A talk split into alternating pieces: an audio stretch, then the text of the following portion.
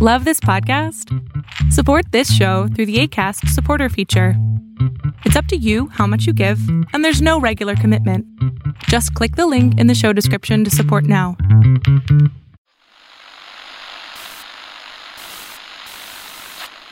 Nine, twelve, ten, twenty-eight, two, twenty-three.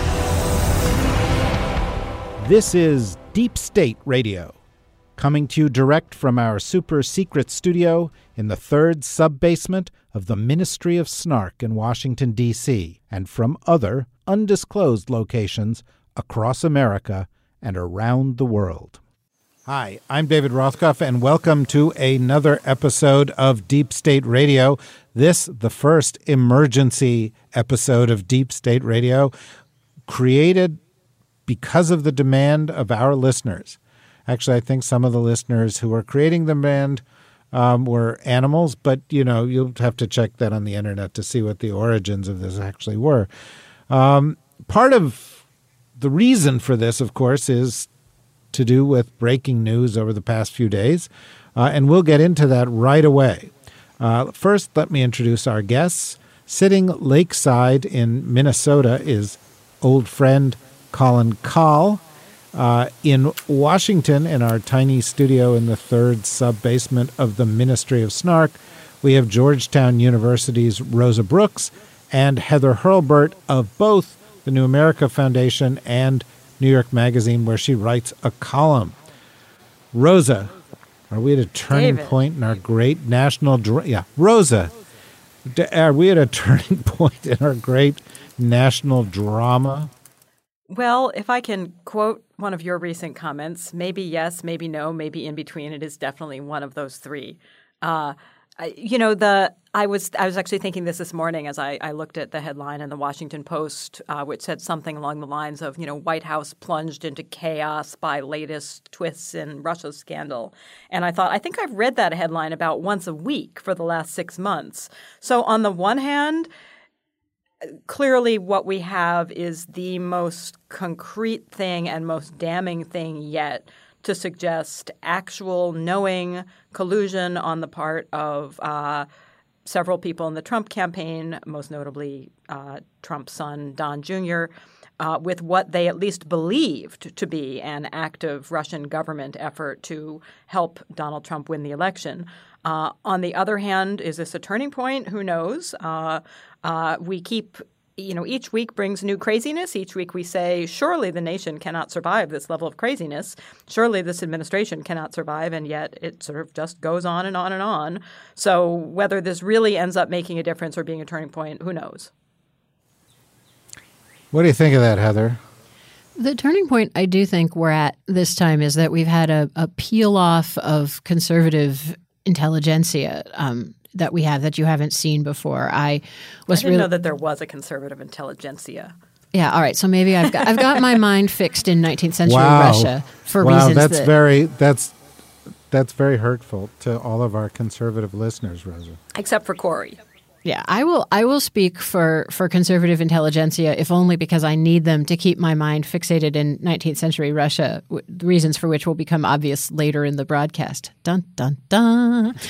but uh, you you see, if I I Heather, recommend. will, Heather will be reading from Dostoevsky later in the broadcast. And Please stay reciting the Declaration of Independence in Russian. That is the Declaration of Dependence. no, but in in all seriousness, watching um, conservative intellectuals, both the ones that were already sort of fully off the Trump boat, and some of the ones that have tried to make the best of the Trump boat, um, wrestle with the the national humiliation that is Don Trump Jr. saying this is great about Love it. the I love it, the offer of compromising material.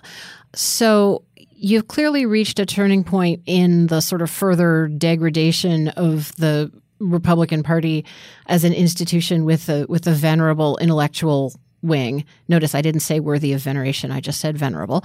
Um, whether that turns out to make any difference in its hold in power or not, um, I'm not so sure.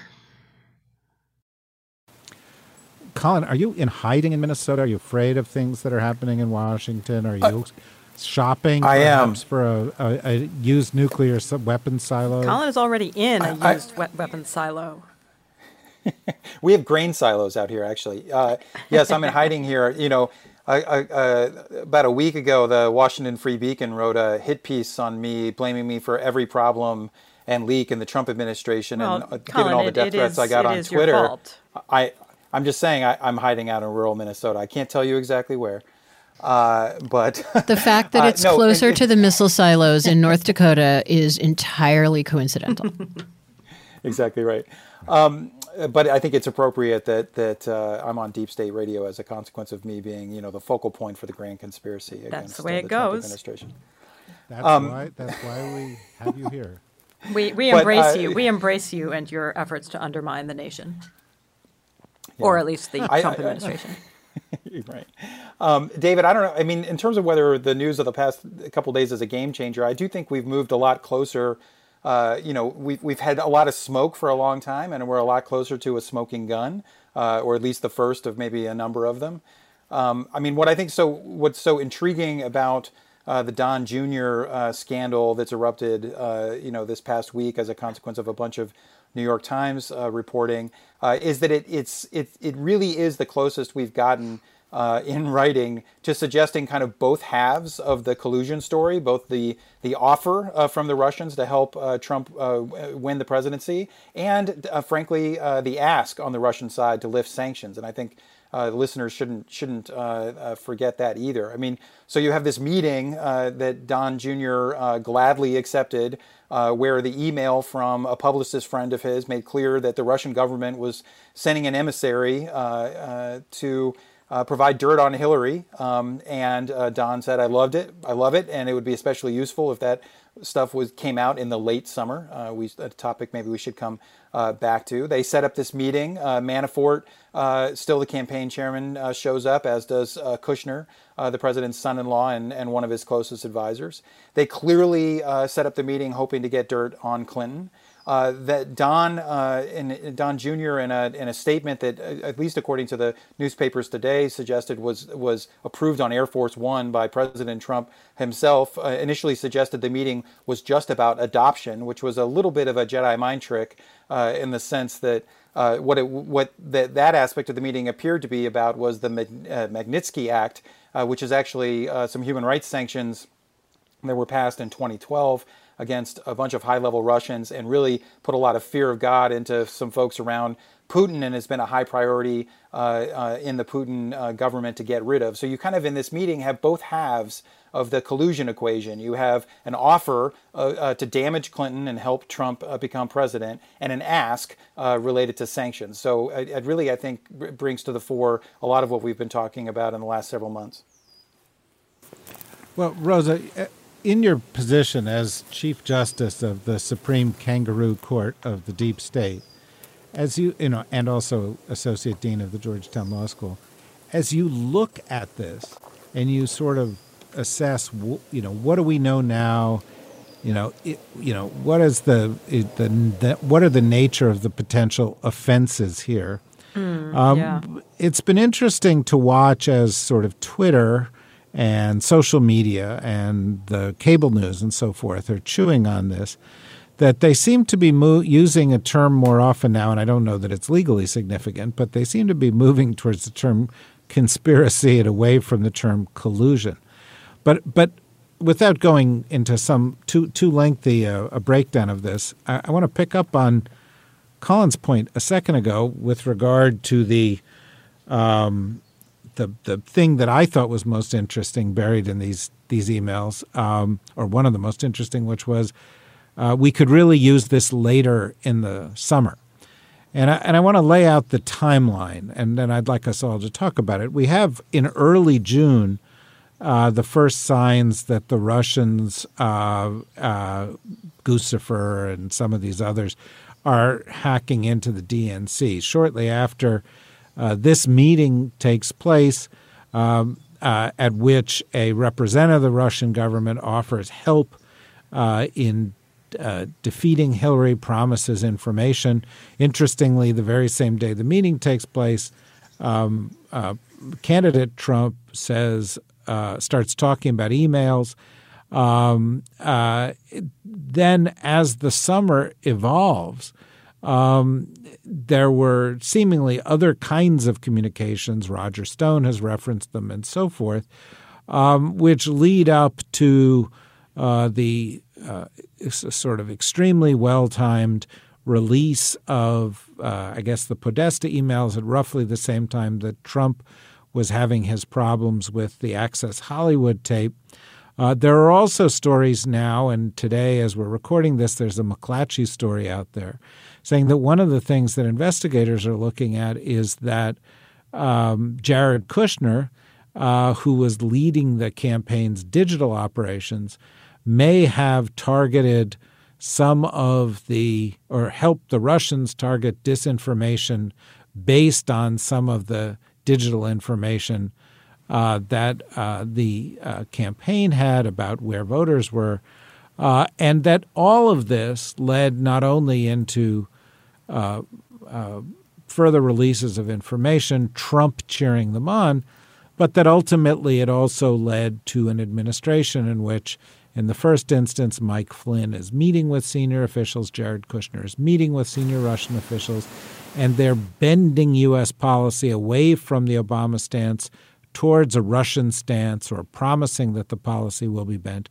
And they've continued to do that. And so the pattern is Russia offers to help, Trump team seems to embrace it, Trump team seems to direct it uh, Russia supports their election and Trump supports them subsequently. What's is there a legal case in that, or could this at some point in the future just be looked at like, oh, those crazy Trumps using the Russians, you know, et cetera, et cetera? Well, I think as as ever the unanswered question is is this a conspiracy to commit a crime or is this jump just uh, Trump idiocy, idiocy, greed, and cluelessness on display, uh, which is not unfortunately necessarily criminal. And and and you know we don't know the answer yet. Is this to use a different metaphor, you know, if you think of, uh, you know, connect the dots, we just got a whole bunch more dots, and they're really big dots, and some more lines are connecting them. Uh, but we don't. I don't think that there is enough. Uh, you know, if if I were a prosecutor based solely on what is in the public domain now, I'd kind of go, oh, I don't think we quite have enough here yet. Um, um, are we getting closer? Yes, we are getting closer. Uh, is it possible that that Robert Mueller has more than we have? Absolutely. Um, but I think that we don't yet we don't yet have the real smoking gun, which is evidence of awareness on the part of anyone in the Trump campaign that is definite that the Russians intended to go ahead and uh, you know manipulate the election the specific ways that they did. Um, what we have so far, as you said, is we we have pretty clear evidence that. Uh, there was an awareness at very high levels from this email chain uh, that Donald Tr- Trump Jr. has just posted, of course, only when he knew the New York Times was about to post it. We have awareness that, at a minimum, uh, he had been informed that the Russian government wanted to help to tip the election in favor of uh, his father. Um, uh, we know that he knew that. We know that Jared Kushner and, and Manafort knew that because they were in that email chain in addition to being in the actual meeting. So they presumably had access to the exact same information. Uh, and we know that the Russians did play a role sub- subsequently in uh, releasing some of the emails that helped tip the election. Uh, and our intelligence community is telling us that the Russians also played a major role in ensuring that other forms of disinformation got out there to the detriment of Hillary Clinton. That's not the same yet as having evidence that you know, I, I, mean, what we what we want if we're prosecutors, right? If you're a prosecutor, what you want now is an email in which somebody in the Trump campaign says, Thanks so much, Russians. We really appreciate all that your government is doing, uh, and we're going to do everything we can to, you know, further that. And by the way, a great moment to release those hacked emails would be such and such. And I told Dad, and he says it's awesome. Uh, thank you so much. We will sure we will sure show our appreciation by getting rid of those pesky sanctions. And we don't have that yet. It may be out there, which is not to say that it's not there. What, what's amazing is that you Heather, can. you how can- close how close could we be to that? I mean, the the the, the Donald Jr. emails say, uh, "Really interested in your nasty information on Hillary. I would love it if that's what you've got, and the best time to release it would be late in the summer." And I mean, isn't that just what Rosa said? it's as Rosa said, it's getting closer to what Rosa said. And David, to the question of how close we are, honestly, this is a place where I think you sort of this question deserves to be turned back to you, as you may the, be the the preeminent expert on it among the four of us. But the the piece that I thought needed to be added to your chronology is that for decades before those emails are exchanged, um, despite them all having lied about it in public subsequently, the, the Trump family has been very deeply engaged in doing business with an array of governmental, Shady. shady, and seemingly non governmental, but highly shady folks in Russia. And one of the reasons that I think that it's it's non-trivially likely that an email containing at least half of Rosa's desiderata does exist and will come to light is that it looks very much like Russian entities have been propping up Trump financial operations for some time. And the If only we had those tax returns. Yeah, I, I have to say I don't see any reason to believe there to be anything particularly honest on the tax returns, but um, it does look because um, post-communist Russian society fuses intelligence, high power, finance, and crime so closely together. Um, it just looks very likely that for a long time before last summer, um, high power in Russia was aware of, of Trump as someone who was beholden to them in a number of financial ways. And that the Trump operation appears to have been very happy to take Russian money without understanding that there might be political costs to that money, which, you know, when you consider that the man had dabbled in running for president, but didn't believe even last summer that he was really seriously, extremely likely to win, that they were just used to saying whatever in emails without without any expectation of there being any um, sort of higher state consequences. So it seems incredibly likely to me that there are going to be some very damning emails out there. If if by damning you mean the idea that there's no line whatsoever between what's good for Trump enterprises in colluding with really deeply problematic Russian entities and a campaign for president slash running the United States. I, I, Colin, I'd be interested to know what you think of that because I, I think that seems absolutely right. That they've been living essentially in a world of, of money and entertainment, you know, and where there are sort of no consequences for anything you do. And I think that this whole world in which there are intelligence agencies and law enforcement and geopolitics is so alien to them that they've continued their reality TV ways. And they, I think Heather's probably right. I bet there's a lot worse out there. Yeah, well, I mean, I mean, partly there's a pattern in which Trump has engaged in unethical and arguably illegal activities for a long time. He just waits until he gets called on and, and sued, and then he settles. And so there's never any accountability. I think that the Trump family in general. Yeah. Uh, you know, they operate in a in a world, that, you know, large scale global real estate that is among the shadiest and most corrupt uh, types of businesses that you can uh, uh possibly engage in. Uh, and they've really never had any consequences for that, other than occasionally having to, you know, lose some money or or, or not in a lawsuit. Um, I, I, think in this case, obviously, this particular contact, this uh, this contact that was described to Don Jr. in the email as a Russian government attorney, although uh, we now know she's not actually an employee of the Russian government, but has represented their interests on a number uh, of occasions, but nevertheless was represented to them as a, as a Russian government attorney, that this came through a publicist of a Russian pop star whose father is a big real estate tycoon uh, and, uh, you know, a friend of Donald Trump's, uh, is actually known in Russia as the Russian Donald Trump uh, and that they all kind of helped get the Miss Universe pageant uh, in Moscow in 2013. So there is are these overlapping circles of celebrity, business, crime, real estate, and Russians uh, that weave all in and out of the Trump enterprise and have for years and years and years. I don't know about the rest of you, but one of the reasons I went into Russian studies and then into foreign policy low these many years ago was precisely in order that I would not have to think about the Miss Universe pageant while doing my day job. Damn it. It's true. It didn't really come Well, up a whole was a lot when Colin and that I were at the a Pentagon.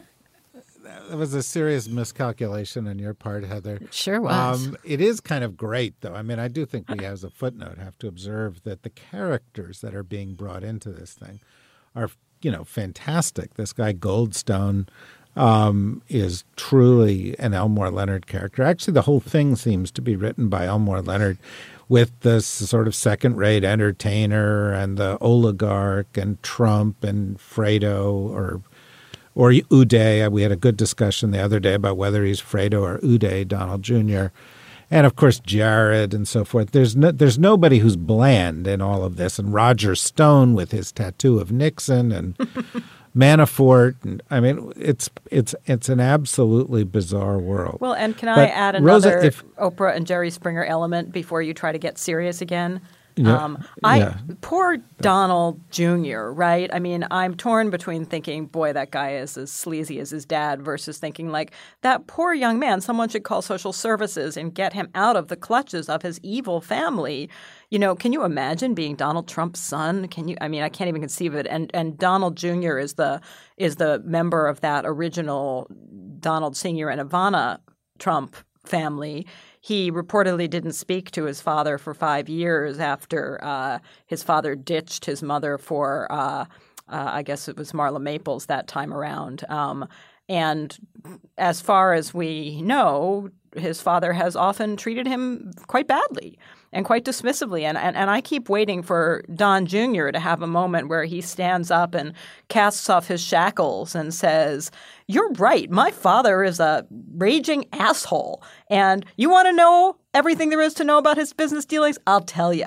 Uh, so, Don Jr., I encourage you to take that step. It will be liberating, liberating for you. It will be good for your psyche, and it will be good for America. That's going to be Tiffany who does Yeah, that. I- Tiffany. But I think I wanted to. I am the, totally counting on, on on what you're saying to be right here, Heather. It is going to be Tiffany. I believe this is the Game of Thrones moment.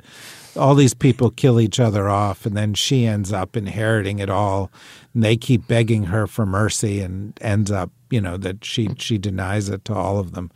Um, but anyway, go go. ahead, A, a Heather. Twitter meme of Tiffany with three dragon eggs that needs to be produced immediately following. Well, this, uh, I would, uh, I would, yeah. She's Nerdcast. she's she's a bit more of a Lannister than she is Daenerys, but I, I, I. I, I, I see where you're going there, and of course, it's a good thing Corey's not on this episode to not understand what we're talking about. Sorry, Heather. No, I was going to draw the contrast with uh, Chaikin, the no Chaika. Sorry, it's it's a direct translation of seagull from Russian, by the way, which gives you all an excuse to go go look up your Chekhov.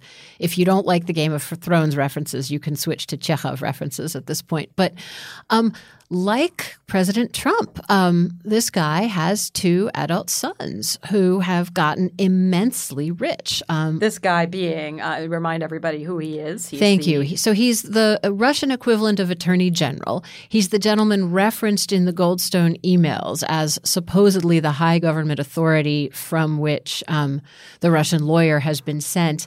And oh, by the way, he's part of Putin's small clique of people who come out of the Soviet era security structures and thus have dirt on everybody, know where all the bodies are buried. This guy's illustrious career, we first start tracing him in the late 70s when he's actually somehow working with a prison in Siberia. There's a riot at the prison, and he delivers drugs to the prisoners to get them to rat out other prisoners.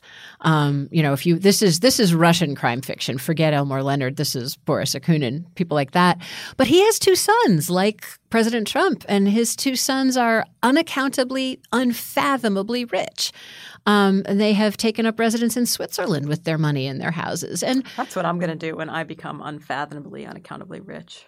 Um, when um, they got into a little trouble in the Russian media, the interesting thing, and this just Rosa to draw a contrast with what you were saying, their father said, "Well, they're adult men. How they make their money is their own business. I have no idea how they make their money." And it's it's been very interesting to to watch the kind of infantilization of um, the two Trump sons, commonly referred to as the Trump boys. And, you know, to think about other contexts in life in which 39 year old men who have run afoul of the law are referred to as boys. And, you know, on some level, I feel sorry for him too. I feel terribly sorry for Barron, um, the little one, mm. um, I, because I, I think that's not yet irre- yeah. irredeemable. But but I do at the same time, it's this fascinating ability that the family has, even on us who are clearly all you know not fans, to somehow not see them for what they are, which is major enablers and or architects of this policy to to derange the American. Um, at least our electoral system, if not uh, also our broader political system is a very interesting point. By the way, um, Heather set me up perfectly here. Uh, as I'm sitting in the tiny studio at Columbia University where we record from New York, I can actually see the building at uh, Columbia where I directed the Seagull in my senior year of college. No, no way. way. Uh, okay, David. listeners, listeners, you're never going to believe that I didn't the, know that in advance, okay. but I didn't know oh, it. but this just shows well, how deep the deep state is we are very, very deep. And in fact, probably little known and little cared about by the listeners is the fact that I spent the t- first 10 years of my career as a theater director. Uh, but the only line that from the, the seagull that comes to my mind at, is at the very beginning, uh, where Masha comes on stage and says, "I'm in mourning for my life." But maybe that's relevant to all of this. Uh, you know, uh, certainly the, all of us may have a, a, little bit of that that feeling. Um, Colin, as you look at this and as you sort of see the landscape, the landscape of the timeline I talked out, there's the financial one. Of course, we've also got other things we don't talk about much Foreign Corrupt Practices Act, emoluments, and so forth. Put yourself in the shoes of Mueller for a second. Where are you focusing? What is it? What is it that's most important to get at right now uh, to get to what Heather elegantly uh, referred to earlier as Rosa's desiderata. yeah, or, I mean, it's, or call it. It's a variant of the other Chekhov principle of if you if you put a smoking gun on stage in, in scene one, someone has to fire the smoking gun by by the end of uh, Act yeah, two. It's that. That's almost yeah. it, but it's if you if you pull a gun out of a drawer in the first act, it has to go off in the third. A smoking act. gun. But that's cl- no, it can't this be is smoking. Trump variant. No, oh, come on, Rose has improved it. it. yes. Okay. Yeah. Well, as she often does with Chekhov. Anyway, Colin. You probably want me to so, quote John Jackson about loaded weapons again, but I'm I'm not going to. Yeah. You can hope in I. Look, I, I, I think the special prosecutor is probably looking at. I mean, I don't have any special insight, but uh, that has is looking at a number of different possible lines of coordination, conspiracy, collusion, whatever uh, you want to look at. I mean, one is the possibility that there were elements of the Trump administration that were witting of, encouraged uh, the hacking, dissemination, leaking of dirt on Hillary. Uh, obviously, the Don Jr. Uh, story from this week speaks directly to that uh, question, but it also goes to the stories that have been around for months about you know Roger Stone's connections with Guccifer 2.0 and his back channels uh, with WikiLeaks founder Assange. Uh, there was, of course, the bomb, the previous bombshell on collusion from uh, about a week and a half before the Don Jr. stories was the big Wall Street Journal uh, uh, reports about uh, the the GOP. Um, uh, guy who uh, basically was trying to get uh, Hillary's 33,000 emails via Russian hackers, uh, claiming to be working with Mike Flynn and others on the on the campaign. We don't know whether that's true or not, but nevertheless, so I think one line is whether the Trump campaign was aware of, encouraged, and actively coordinated the you know some aspect of the hacking leaking part of the story. Uh, the second line of inquiry is is probably uh, on the financial side, uh, whether there were elements within the campaign uh, that engaged in a financial quid pro quo, whereby uh, they would push candidate Trump to adopt certain positions, and if he became president, to adopt certain positions, go softer on Ukraine, go softer on NATO, lift sanctions, uh, in exchange for kickbacks. These are obviously the allegations um, that have swirled around Rosneft and Carter Page and, and Manafort and others. Uh, there's also the possibility uh, that Kushner, uh, you know, may have been involved in some way. There's the meetings he had that he didn't divulge with uh, the Russian banker um, during the transition period, and there's some uh, suggestion that there may have been some financial quid pro quo there as it related to access to uh, Russian uh, capital for uh, some of Kushner's bu- businesses. I have no idea if any of this is true, but I do think there's a line uh, uh, of potential uh, financial quid pro quos that is certainly being investigated.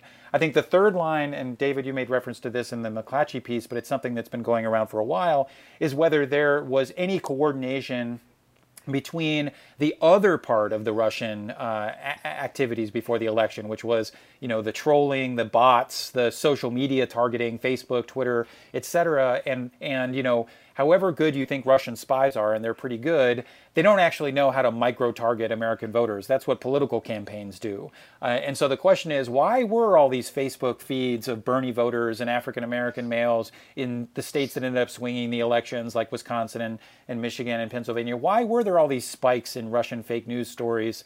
Uh, in the days and weeks before the election. Was that just a coincidence? Did, did, did, the Russians know how to do that, or were they working with elements of the Trump campaign uh, to uh, precisely target, micro target uh, in an effort to either flip voters or suppress voters uh, in key states. So I think that's a line of inquiry. And then the last but not least, the fourth is the cover-up uh, and the obstruction of justice issues. You know, did even if if Trump the Trump campaign didn't do any of this stuff, and even if President Trump wasn't aware of any of it, did he actively take steps? Uh, steps to shut down the investigation, firing Comey being uh, chief among them, but not not the only one. So I think those are at least four lines uh, that uh, the special prosecutor will look, uh, will be looking into.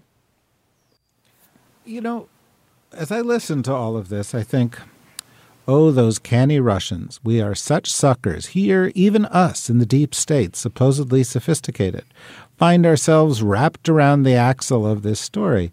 And that they didn't really want to elect Trump. They just wanted to mm. weaken the U.S. And if we get into a big political Mission scandal for the next couple of years, uh, and you know, we not only have an idiot as the president of the United States, but we re- render the entire U.S. government that isn't already brain dead brain dead by focusing on this, and the world becomes the playground of opportunists. Well, David, I'll go you Does one further though uh, because I, I, I, suspect that that's exactly right. That the Russians didn't care about Trump as such; that they just cared about you know confusion to our enemies. Uh, anything that sort of messes with the United States is good for them. Uh, and that being said, if if that is in fact the case, and I were Vladimir Putin, I would now be thinking my next move is to leak information that is absolutely damning about Donald Trump and that leads to an impeachment and leads to a zillion prosecutions because that's how to really tie up the United States for the next few years to have essentially no a president who's in the process of being impeached and whose family members and close uh, staff members are in the process of being prosecuted. I totally agree with that, but it should also not be forgotten that Putin had a very specific animus toward Hillary. True. Um, that Hillary, as secretary, both he perceived her to be hostile to him and he perceived her femaleness while being hostile to him as a particular problem. And so um, I actually agree that they didn't want to elect Trump, but they wanted to to weaken Clinton as a candidate and as president as much as possible. I'm particularly struck also, David, and it's it's just worth reminding that we've seen this play out in in a number of the Eastern European countries that were that were Russia's first targets for this kind of maneuvering. That by by helping us create a society where none of us trust or believe any of the rest of us, um, that's the ultimate goal. And of course, that's something that if you grew up in the Soviet Union, you're, you're very clear eyed and sophisticated about, about how to achieve. So, sort of heading into an environment where, you know, we return to the America of my father's childhood where there was a, a communist under every bed and we start to see Russian interference both where it is and possibly even where it isn't. And I think the the problem of how we how we get past that is one that is is going to be particularly difficult for those of us who do think there are a lot of places we ought to be seeing uh, the Russian hand. I mean, I think the Now, the intelligence Heather, community was the- pretty. Go ahead. Go ahead, David. No, go on. Yeah, I was saying that you know, as as someone who was in the Obama administration uh, at the end, uh, the intelligence community was pretty, you know, came to the conclusion pretty early uh, that the Russians kind of had a heads we win, tails you lose approach to this. That that they, like everybody else, probably assumed Hillary was going to win. Uh, so at the very least, they wanted to damage her, uh, wound her going into the election and coming out as president. Uh, if they really hit the jackpot, uh, they'd get Donald Trump, uh, and who, even if even if there wasn't, uh, you know, some quid pro quo or compromise, uh, was you know someone who was much more aligned with with uh, Russian values and in particular Putin's values, his skepticism of the of the liberal international order, uh, his his disdain for free freeloading NATO allies and and uh, and all of the rest, and who is someone who's going to be very divisive uh, internationally. And last but not least is what you know uh, we've talked about already, which is that even if all of that doesn't happen, at the very least you create chaos. You create chaos during the election, uh, you create chaos after the election, and you erode the faith in all the aspects of our democratic institutions, our elections, uh, our press, uh, our ability to have a factual predicate that can be the focal point around which we all have a civil debate, even if it's partisan and we dis and we disagree. And you know, it's not like the Russians created any of this, but certainly their maneuvering and influencing and meddling uh, has made it worse. And then we have a president who's made it worse by denigrating the courts and the free press uh, and the intelligence community and the deep state uh, and everything else. So again, we, we it, it, one doesn't have to choose what the Russian objectives were. It was all of the above. Well, the Russians seem to be getting everything that they want. You know, Putin had this meeting. The big deliverable was a ceasefire in Syria, which frankly doesn't benefit us in any way, to, um, the extent that it's a real ceasefire anyway. It really benefits the Russians and the Iranians. Trump gave Putin a big pass on this. Heather, you study these kind of things. You, you I, I, I, I would like you because you, you know, can speak Russian and can let us know what it is in Russian first and then translate to to to let us in on what do you think the subtext in Putin's brain is right now. Well, I would actually, st- yeah, I'm, I'm not. So first, I am not going to pretend to to the subtext of Putin's brain, um, but they haven't gotten the biggest things that they want, which is um, an end to the sanctions um, and an acquiescence in Ukraine. Um, those are those are the highest priorities, and then moving out from there.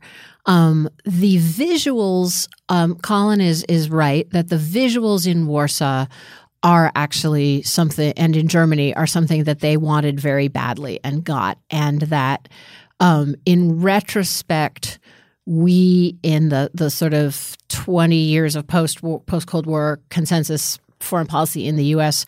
overstepped in in denying, which which was the treating Russia like an equal power on the world stage, which is something that, frankly, we tended to roll our eyes at because Russia is no longer an equal power on the world stage. But that matters enormously. And it matters enormously to Putin's own ability to maintain his own power and ride the twin tigers of his intelligence and military services, which is fundamentally, I guess I am going to go inside his brain, fundamentally what he cares about because he's got a declining economy that is totally yoked to commodity prices. Um, and so, at a very fundamental level, he's thrown in his lot with the intelligence and military to maintain power. He has, you know, reactivated Russian military operations in a way that we hadn't seen in the post Cold War period. So he's now got he's got to keep them satisfied and he's got to be able to present something to his public that says, you know, never mind that we are falling further and further behind Western Europe. We are we are regaining Russian pride. You may have seen recently that he um, pointed out that you know it was a shame when there was excessive criticism of Stalin. Now you can pause and ponder to yourself whether there is such a thing as excessive criticism of Stalin. But but that's the mindset and that's the that's the kind of unicycle that Putin has set up for himself to to keep riding for power. So, you know, getting Trump to say that he was proud to meet with him um, was an enormous. You know, I, I I'm one who can be a bit skeptical about the symbolic, but that was a big, big symbol. So Putin gets that, which is great, but he hasn't gotten much on sanctions. And it's now clear with Congress the way it is, um, and with the divide, frankly, within the Republican Party and the Trump administration, he's not. He's not going to get a lot on sanctions. And where, honestly, before the election, and, and Colin, I'm curious your view on this my view was that a Clinton administration was going to find itself very limited in what it could do to get tougher on Russia because Europe would not be interested in getting tougher on Russia. It's now going to be a lot easier for European leaders to unite and get tougher on Russia in opposition to Trump. So in in a funny way, Putin has has not yet achieved quite as much as as one might imagine, which is why I think Rosa is right that his intelligence people are surely at the very least scenario planning, just as our folks love to scenario plan, about what is the point at which Putin is no longer advantageous. I mean, sorry, Trump is no longer advantageous, Freudian slip of the day, and it might be more more interesting to to move him into uh, the dustbin of history, since you you wanted me to throw in a little a little something Russian there for you. But you know, this is ah. Colin here. I think that certainly thank you I, for I that, and I also want to thank you for the the title of this episode, which is certainly going to be called Putin's Unicycle, um, which you know I I think my work here is done. Gives us a very yes right no well don't go just yet. Um, anyway, Colin, you want to say something? Yeah, no, I, picking up on something that Heather said, um, you know, I think Putin can achieve, I totally agree with her that his number one objectives are to resolve the Ukraine issue on on uh, you know on, on, on grounds that are favorable, highly favorable to Moscow, and to get the sanctions lifted. Uh, but where I would diverge a little bit from what Heather says is he doesn't have to accomplish that objective uh, directly. That is, it doesn't have to happen because the United States lifts sanctions. Uh, that that looks increasingly unlikely, or that the United States intentionally throws Ukraine under the bus.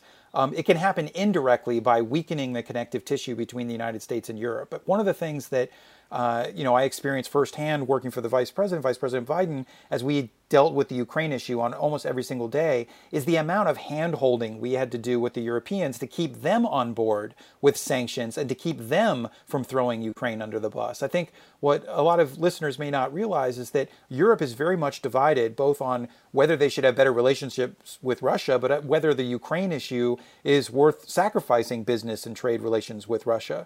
Uh, you have folks who have tried to hold the line, like Merkel, but you have had other countries like Hungary and Italy, et cetera, that just actually, I think actually Putin can achieve a lot of his objectives simply by having a wedge driven, uh, uh, his first one uh, to NATO and now uh, this one to the G20 and to Poland, as anything but driving wedges uh, between the United States and uh, the rest of the world, frankly, but in particular uh, in Europe. I mean, we find ourselves isolated on trade and climate. We couldn't even come to an agreement on a North Korea statement. Uh, you know, obviously, uh, Trump had this disastrous meeting with Putin, disastrous from our interests, good for Putin.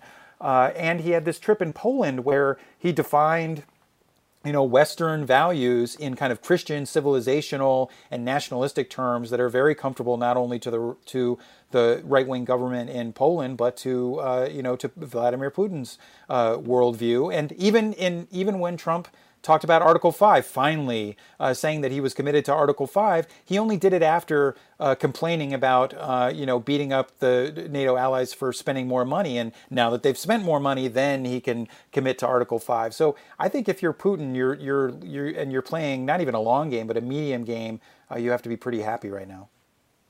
We've only got a little bit of time here. I, I want to ask uh, two more sets of questions. One, let me go to you, Rosa. We've we've talked about the international context for this a little bit, uh, but it is possible Putin's overplayed his hand here, right?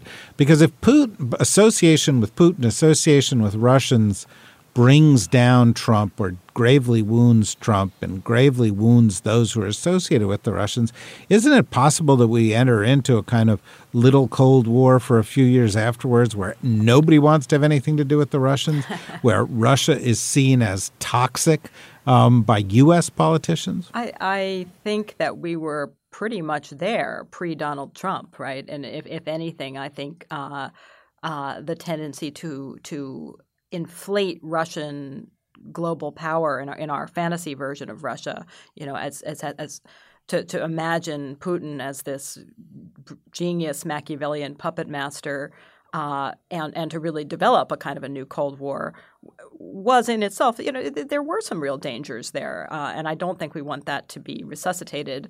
Neither, of course, do I think we want to be in a oh Vladimir, whatever you want, I love you, I'm so proud to meet with you land. There's there is something in between.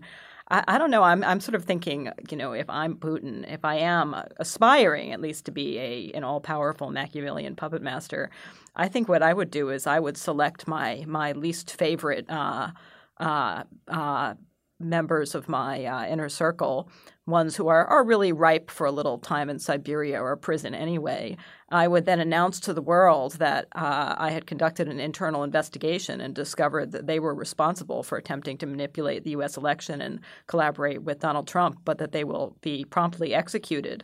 And I would apologize profusely for this and, and offer once again my, my services uh, in an international commission of some sort to prevent electoral manipulation, uh, et cetera, et cetera.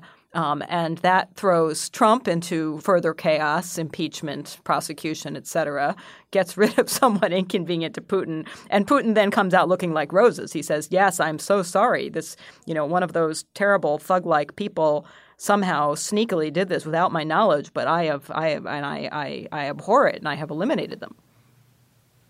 That is so much the reason why all of our listeners know that it would be really frightening if you were the leader of the world. um, uh, and why you are so essential to the brains trust that has made the deep state what it is.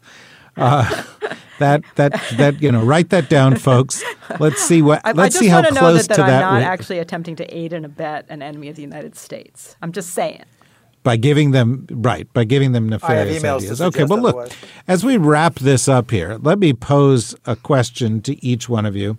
Uh, in one of the great exchanges that we have with our great listeners out there, and I really got to say, the deep state nerds are the best listeners of any show, anywhere, radio, podcast. They would be even better if they sent guys, us money instead of just tweeting nice Th- things to us, though, David. Let's just let's wow, just keep that in mind. You just can't keep it. you can't keep it under control now, can you, Rosa? Yeah, send Rosa money. Thank you, thank you. Um, just just like Soupy Sales got kicked off biscuits. the air.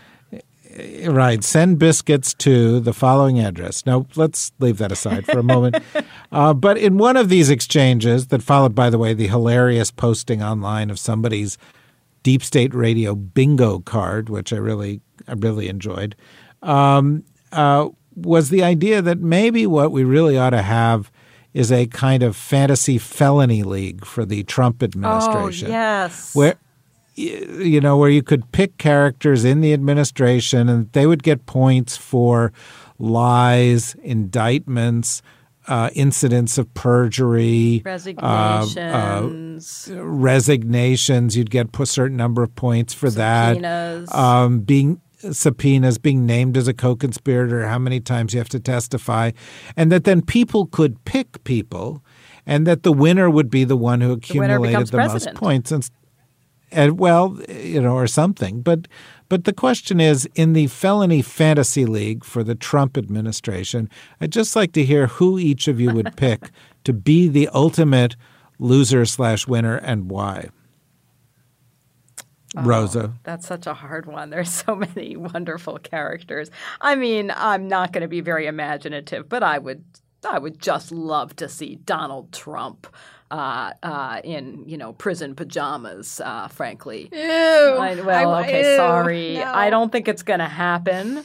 Uh, not least because I am. I would if I had to put money on it. I would put my money on you know too dumb to go to jail because there will never be any actual proof that he has committed a criminal act because his general inconsistency, contradictions, and idiocy will in fact end up being protective because he will be able to show that he had no idea what was going on really at any point in his entire life. Uh, so I think it is unlikely, but it would sure be nice. So first, I want to tell your listeners that they, they this is my first time, as you know, in the the headquarters of the deep state, and they don't stock air sickness bags here. And it's a real problem if you're going to talk about Donald Trump in pajamas without stocking air sickness Prison bags. pajamas. I am I'm not coming back until there are themed air sickness bags here.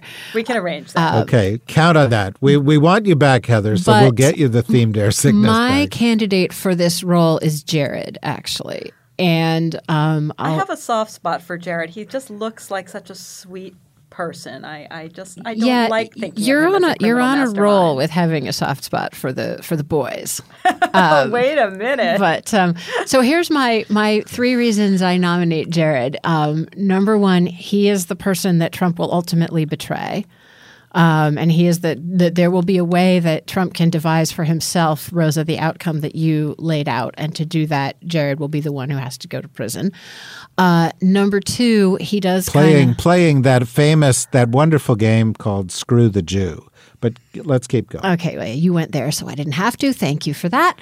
Um, Except I don't think He Don- did I don't inherit think it. Trump likes Don Jr. at all, and I think he does like Ivanka. So I wonder whether Ivanka can save Jared. Well, except there will come a point where Ivanka will no longer want to save Jared, which which gets me to, to sort of point number two here, which is that you have to remember what Jared comes from and the extent to which Ivanka really did, um, as so many of us struggle with, marry her dad. Um, and Uh, speak for yourself. Yeah. Okay. So anyhow, moving right along. Um, Jared, you got to remember, Dad did time. Um, you know, Right. Dad did time as part of a messy, convoluted, stupid, and highly corrupt deal. Involving blackmail, prostitutes, and his brother-in-law. There you go. Um, so, like I say, Jared is is kind of typecast for this. And part three, um, compared to the the intellectual heights scaled by Don Jr., I admit that Jared has looked good this week, but it's not at all clear to me that Jared knows how to avoid this fate. So I, I pick, so I therefore nominate him as my favorite. Beautiful. Colin sitting there by the shores of Lake Gitchagumi or whatever the, in lake the is gentle called. shade of the silo. In the gentle Yeah. shade of the silo. Who do you pick?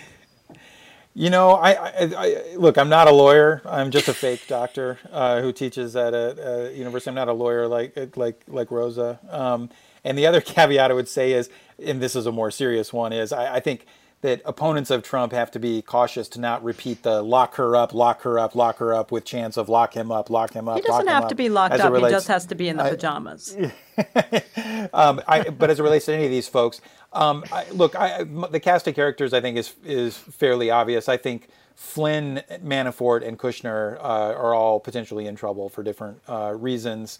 Um, and now I think Don Jr. is very much in trouble. I, I think the, the relevant question for Don Jr. is whether uh, by taking this meeting and by being so gung ho about getting dirt on on Clinton that was so obviously presented to him as dirt coming from a foreign government, whether uh, he and the other participants in that meeting violated campaign finance laws by soliciting and or accepting something of value from a foreign government.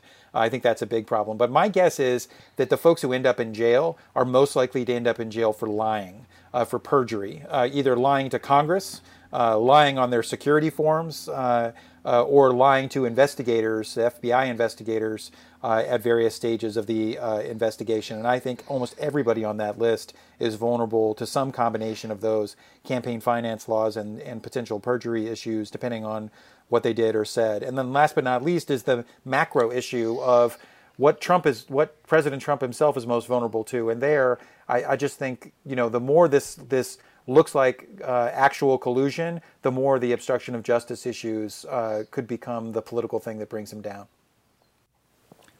A beautiful analysis. So many choices for our fantasy league. I inclined, by the way, to agree with Heather. I think Jared's got an inside track because I think he was over empowered and overly arrogant. Uh, and I think he may be involved in a number of deals that are not just, by the way, with the Russians, that may also be causes of problems.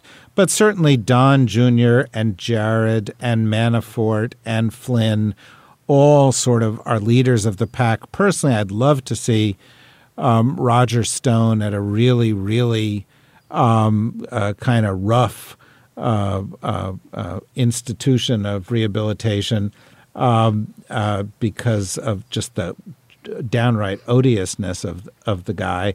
Um, but there are going to be plenty to choose from, including, by the way, some Trump lawyers, maybe some other people who are working in the White House right now who are in the midst of cover-ups, uh, and and and we will follow this week after week on Deep State Radio, where because we're the deep state, we actually know already who's going to end up going to jail. We've made our choices, and it's going to happen that way. But we're going to play along like we don't uh, and continue to have conversations like this one. I want to thank Heather. I want to thank Colin. I want to thank Rosa. I want to thank all of your spirit animals. And Heather and Colin, you don't have a spirit animal yet. I'm going to rely on our listeners to come up with one for you. Follow Twitter. You'll you'll see what I mean by this. And uh, we are glad that all of you could join us for this special emergency edition of Deep State Radio. We will be up with this and the originally scheduled edition very shortly, and we look forward to listening, uh, uh, conversing with you and each other again next week. But before we go, Heather has a classic Russian poetry selection for you to listen to as you think about this episode and hum on the way home. Heather? Okay, so it's it's by this is Lermontov, who was a romantic Russian army officer, led the um, Russian conquest and occupation of the Caucasus in the 19th century. So it's sort of the Russian Old West, subduing the Muslim hordes. His romantic dies terribly young. Let's see. Пора, мой друг, пора, покоя сердце просит, летят за нами дни и каждый час уносит частичку бытия, а мы с тобой вдвоем предполагаем жить и глядь как раз умрем. Oh my God, that, that makes me want to embrace Vladimir Putin. That was amazing. I love it. That was that was beautiful. And and roughly what did what did that mean there, Heather? Um, it's time, my friend. It's time. The minutes are flying. Um, and then the ending is the two of us together, we're preparing to live, and yet suddenly, perhaps like this administration, we die. Deep State Radio is a production of the Deep State Radio Network, a division of TRG Interactive Media. Our podcast today was produced in cooperation with Goat Rodeo Productions and was supervised by Ian Enright. Join us again for another episode of Deep State Radio. If you don't, we know where to find you.